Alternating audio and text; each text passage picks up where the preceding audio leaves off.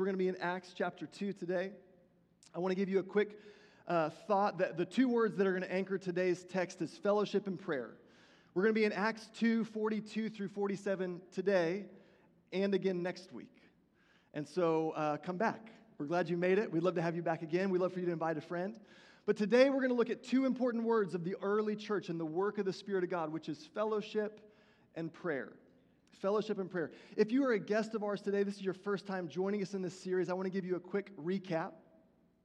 And so we've uh, been preaching through Acts 1 and Acts 2, which this is a book in the New Testament, which is in the scriptures. This book is written about kind of the move of God through the outpouring of the Holy Spirit after Jesus lived, after Jesus was crucified, after Jesus was buried, and after he was raised to life.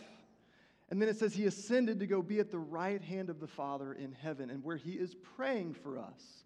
That's good news. Jesus, right now, is interceding and praying for you and praying for the church. This is good news. And Acts 1 8 says this But you will receive power when the Holy Spirit comes on you, and you will be my witnesses in Jerusalem, close, and in Judea, a little bit further out, and Samaria, across kind of lines and boundaries and geographies, and to the ends of the. Who gets in on all this action? Everybody. All y'all. Everybody gets in on this good news. William J. Larkin Jr., in his commentary on this, says this The fact that the Great Commission, which is Jesus saying, You will be my witnesses, he's commissioning the church. He's saying, You are being sent. The Father sent me. I'm sending the Spirit, and the Spirit will empower you so you can live as sent ones.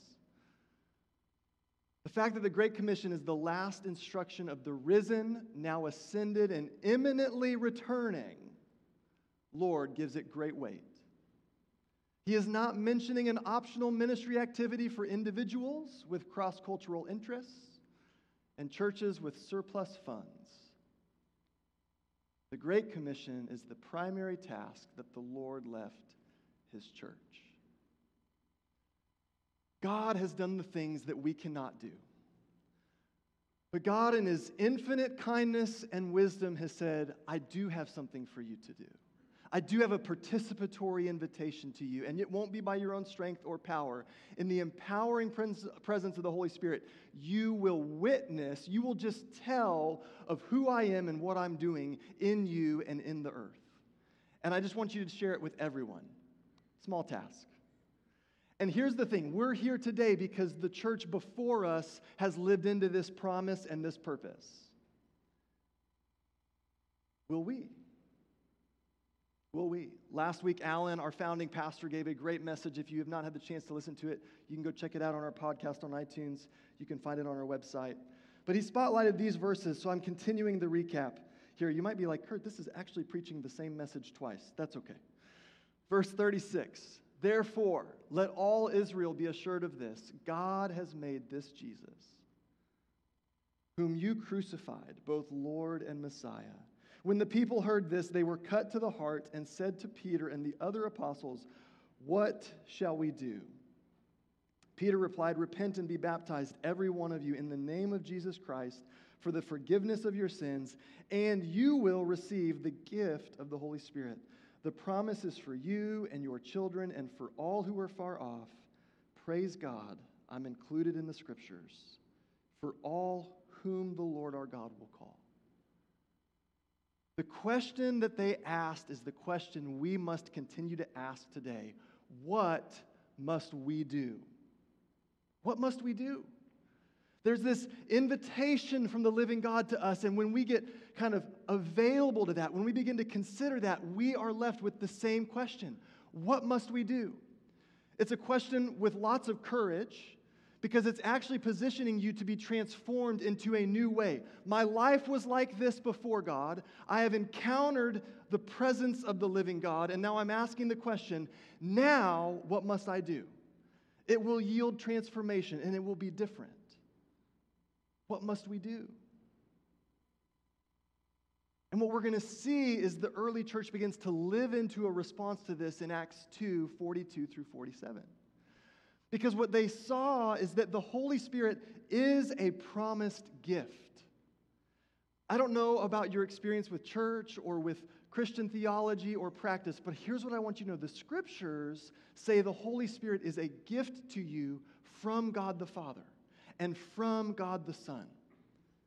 So before we get all weirded out, like, oh, I don't want that Holy Spirit because they're going to do weird stuff, or I've heard about that kind of church, or I've heard about that kind of person, don't filter the Holy, through, the Holy Spirit through people and humans.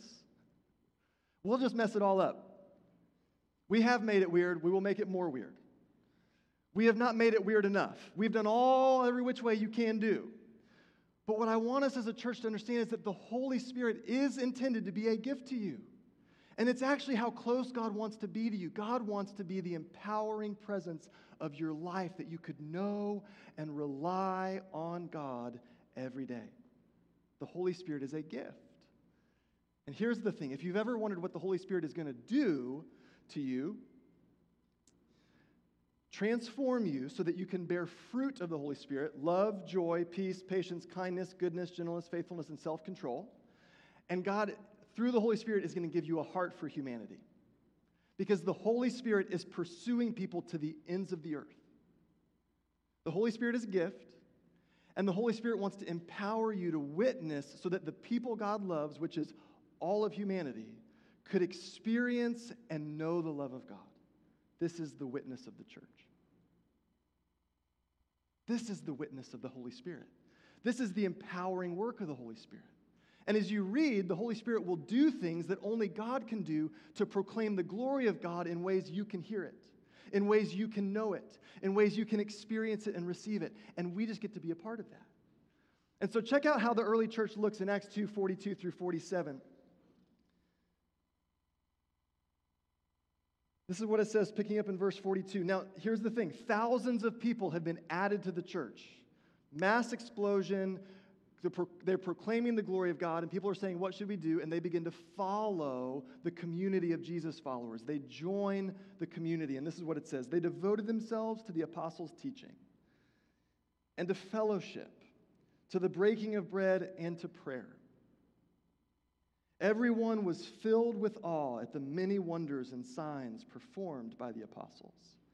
All the believers were together and had everything in common. They sold property and possessions to give to anyone who had need. Every day they continued to meet together in the temple courts. They broke bread in their homes and ate together with glad and sincere hearts, praising God and enjoying the favor of all the people. And the Lord added to their number daily those who were being saved. And the Lord added daily to their number those who were being saved. Just think about this for a second. The early church commits to relationship with God and relationship with each other. They start throwing the best barbecues, and people are coming to faith. This is great news. I think this is a culturally appropriate understanding of the scriptures. As I, I, I just, my hope today is that you would get excited about the life of God's kingdom and understand the possibility of what it is for us. Because what we see in the early church is something we need today, and it was something Jesus pointed us to, and it's this they experienced Holy Spirit inspired unity. They devoted themselves. Everyone was filled, all the believers were together. They continued to meet together. They broke bread in their homes. They ate together with glad and sincere hearts, praising God and enjoying the favor of all the people. The Holy Spirit is always working a unifying work. If you go back and read in the Gospel of John, Jesus says, It is by your unity and love for one another that the world will know me. So, is it any surprise that maybe the world's having a hard time knowing Jesus? I don't know. I mean, we should deal in reality. The Holy Spirit's work is a unifying work, which means if we're not experiencing unifying work, we should be considering the source of what's at work. Fair enough? Okay, we need to keep going. I'm not going to stay there long. Y'all can work on that one. So here's what I want to do. I want to jump into the first, the first witness of this unifying work is a witness of fellowship. And we're specifically using the word fellowship, not what would be a, a word that you think we would use there? Community. Community, right? And they kind of work, but what you have to understand is the word fellowship has more entailed and more involved in it than simply community. The early church was experiencing fellowship. And Russell Benjamin Miller says it this way From the very beginning, the early Christians experienced a peculiar sense of unity. Christ is at once the center of this unity and the origin of every expression of fellowship. The witness of fellowship in the church is a counter-cultural kingdom reality. There are lots of groups and people who unify around a single thing that unifies them. The work of the Holy Spirit and the work of the church in fellowship unified a people that would not have chosen each other because they were choosing Jesus. And as they chose Jesus, they then chose each other. That's fellowship. Fellowship has these elements of friendship and transformation. It is fellowship with the triune God, Father, Son, and Holy Spirit, that brings fellowship among the people. They were sharing what they had. They had communion with God and communion with one another. This witness is compelling. You know how I know so? Because it says daily people are being added to their number. Something very different is happening in this moment in time and culture and space, and it is countercultural to what they had known. There's political powers in, in play. Sounds like today, right? There's political powers in play. There's affinity groups. There's this sect and that. There's these people and those people. There's a multi ethnic, multicultural city in the mix here. And yet, God is doing something different, and it is the witness of the Holy Spirit. There was this commitment to one another. Commitment to one another.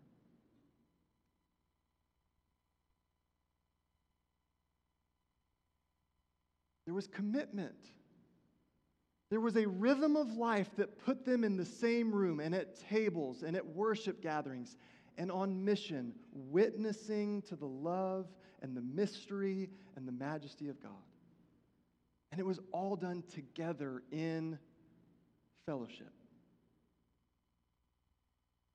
I'll be honest, I grew up in the Vineyard uh, Association of Churches, and the church that I attended was Vineyard Christian Fellowship of Houston first.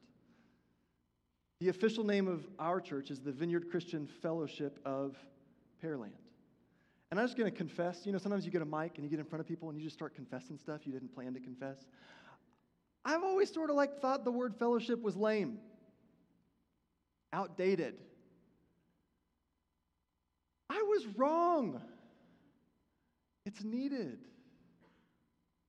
It's healthy and it's necessary and it is so biblical.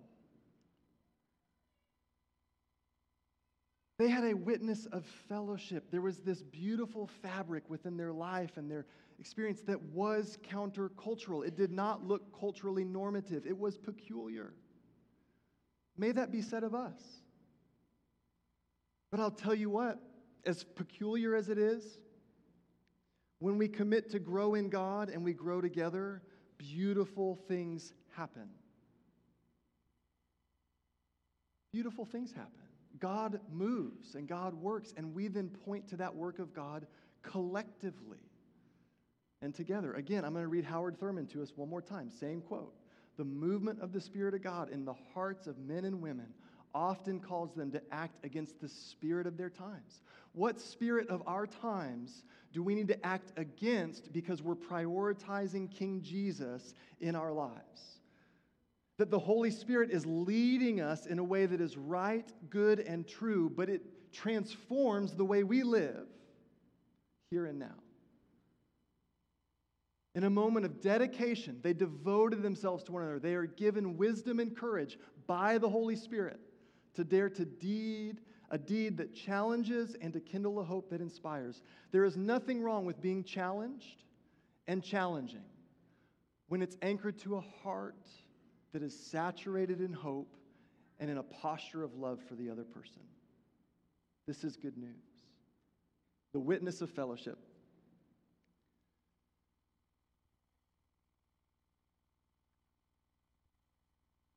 I want to show you a picture of how I think this was working then as I see this in the scriptures, and this matters for us today. Our hope at the vineyard is that you would become a growing disciple of Jesus. That means that you're learning how to follow all of your life and let Jesus lead you in all of your life. You're learning how to follow Jesus with all of your life and let the Holy Spirit lead you in all of your life. That's what discipleship is summarized. So, what's interesting is what we see in the early church is that their discipleship model was life with God. They had communion with God, they understood the scriptures. They broke bread together. They went and worshiped. They praised God. They experienced His favor. There was this beautiful, compelling life with God. And then they shared that life with others. There was life with others. They met in their homes and they met in the temple courts. Right here, we're in the temple courts. I'm so grateful for these air conditioned temple courts. They shared resources with each other. They experienced the scriptures together. They prayed together. It was life with God, life with others. And it says, and the Lord added to their number daily those who were being saved, which means people outside and beyond their immediate community were experiencing the outflow of life from God and from others in a missional way. Life with God, life with others, life on mission. This is the outflow of God's kingdom. It is all relational, it is all anchored in the love of God, and it is allowing us to then participate with the ministry of the Holy Spirit here and now in our day and time. That we would resist the flow of culture apart from God, and we would model and invite people into a way of life that is fellowship and prayer. I want to jump to the last slide with all the arrows for fun. Life with God. We gather to worship God. That's what life with God is, is to worship God. We practice that here with our large gathering on Sunday morning. We want you to gather in small groups. It says they met in each other's homes. We have things called small groups here at the vineyard that we want you to meet in each other's homes. You can meet at the church, you can meet at a coffee shop, meet at a restaurant, you can meet at a park. Wherever it is, you can gather with a few other people to pray for one another and read the scriptures together and encourage each other on this journey. And then there's this missional participation where you're serving others. I saw a picture of so many people serving other people this week through camps and VBS and food banks. Prayer. We don't just pick one because they all fuel and fill and move with each other. And that's what we see in the early churches. We see movement.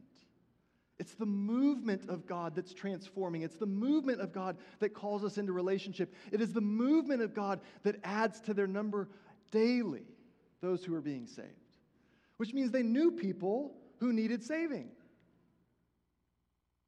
And we can never forget that if we have joined the community and we are following Jesus, we were those who needed saving, which should make our heart very compassionate towards anyone who is a lot like me, who would be imperfect as it turns out.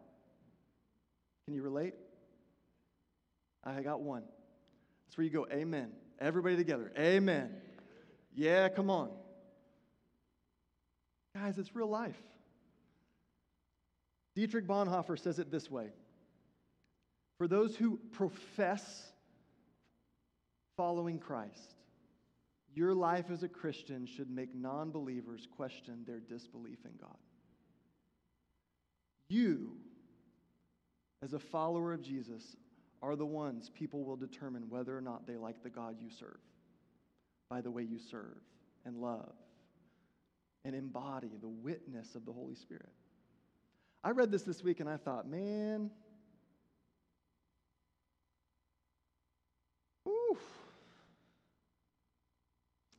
Your life as a Christian should make non believers question their disbelief in God.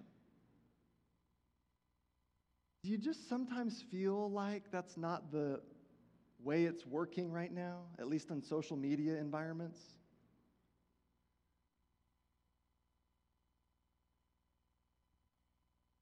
We are called to be transformed by the living God. And when people see that transforming work in our life, they should go, I want to know that God that you're following. I want to taste and see how good that God is. And this becomes possible when we embrace a life of humility, which means we will let our life be connected to other people's lives. We have to anchor in fellowship. We have to anchor in fellowship. And here's the thing this then anchors us in a life of prayer. And this is where I want to finish today. It's very simple, it's easy to read over. They devoted themselves to the apostles' teaching and to fellowship, to the breaking of bread and to prayer.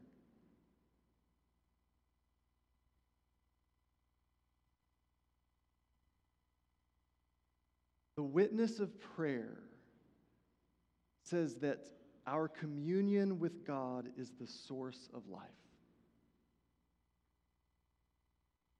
Our communion with God is the source for everything in our life.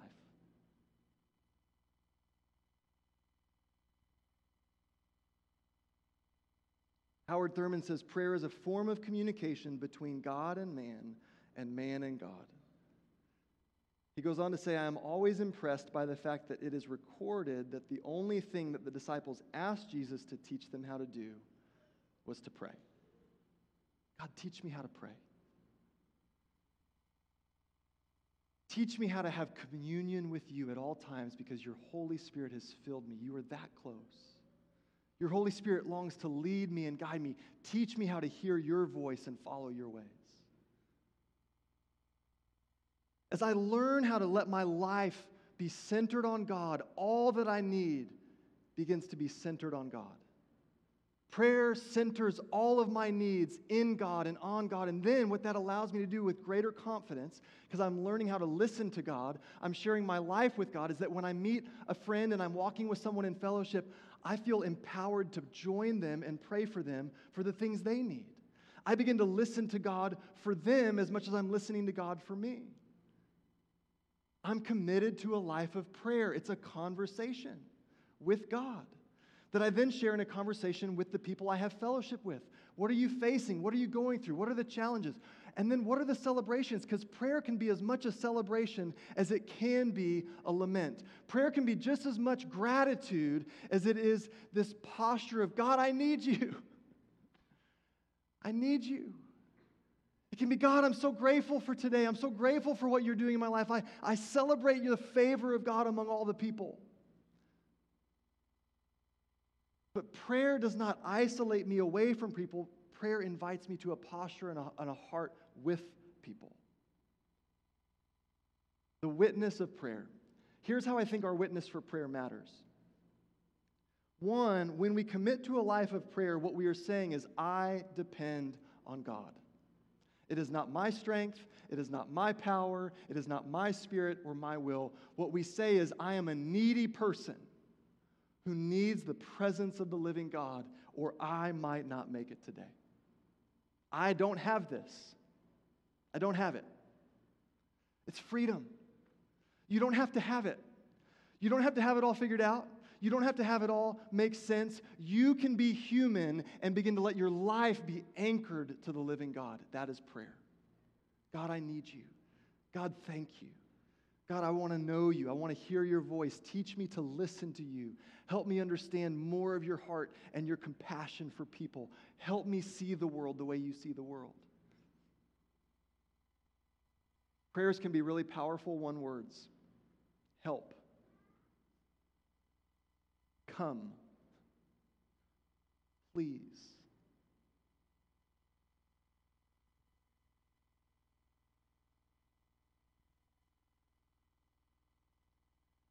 A life of prayer lets you live with expectancy. Jesus lived. Jesus died. Jesus was buried. Jesus was raised to life.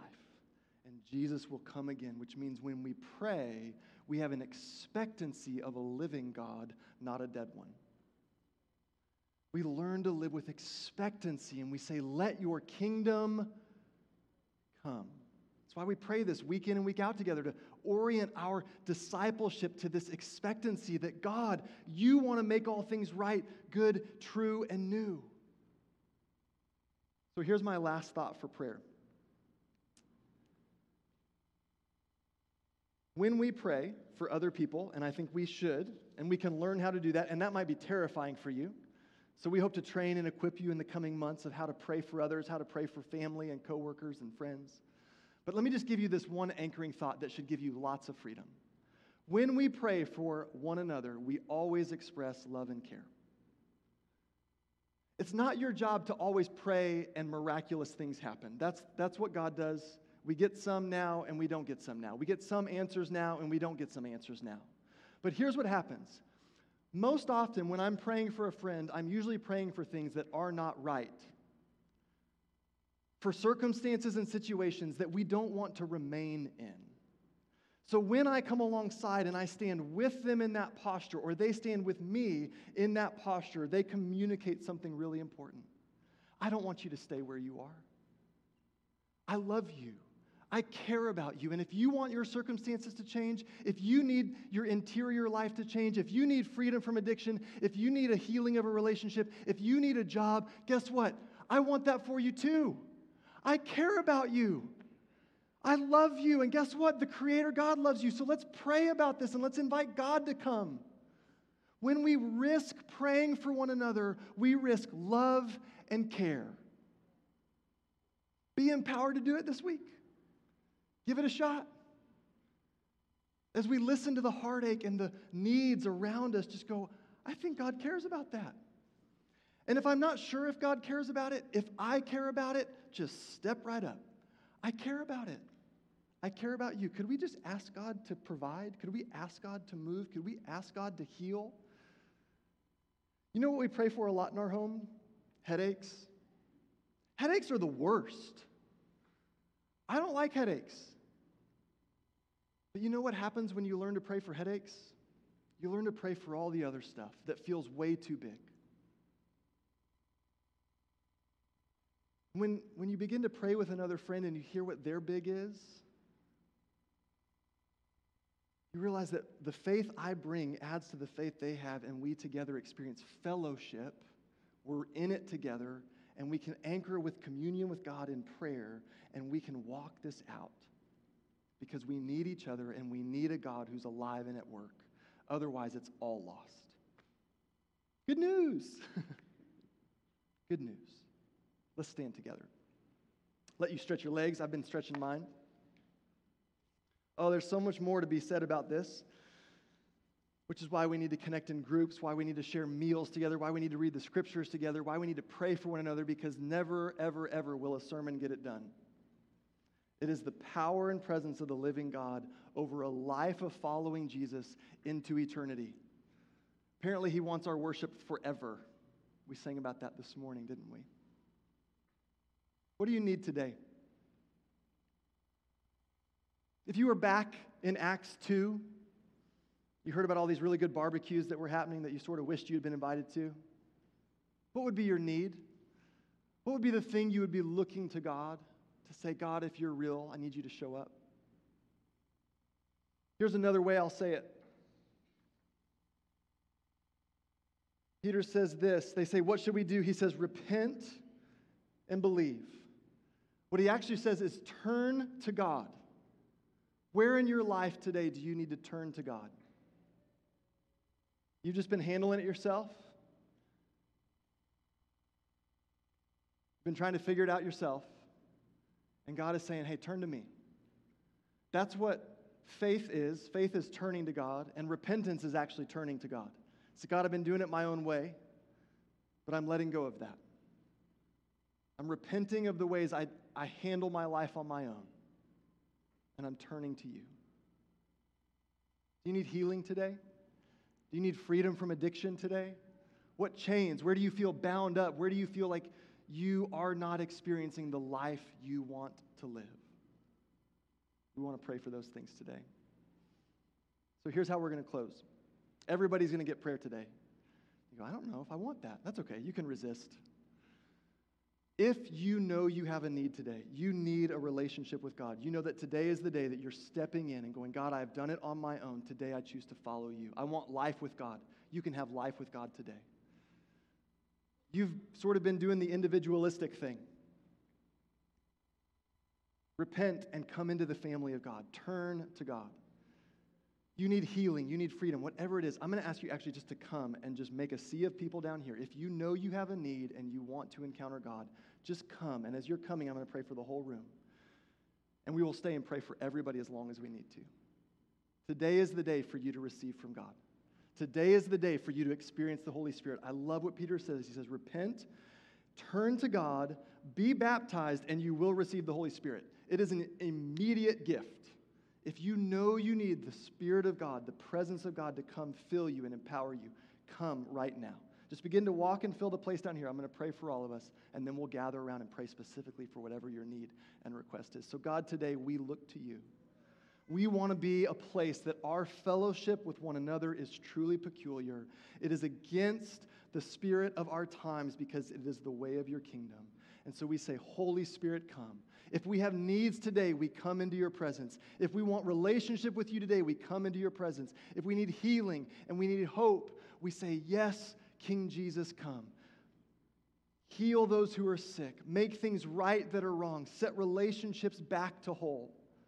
We say, Come, Lord Jesus. Pour out your Spirit on our church that we might be a witness to you, Father, Son, and Holy Spirit, that we would proclaim the good news. And give us courage this week to pray where we see need. We bless all of the church as we go this week to look to you in all things. And we pray this in the powerful name of Jesus. Amen.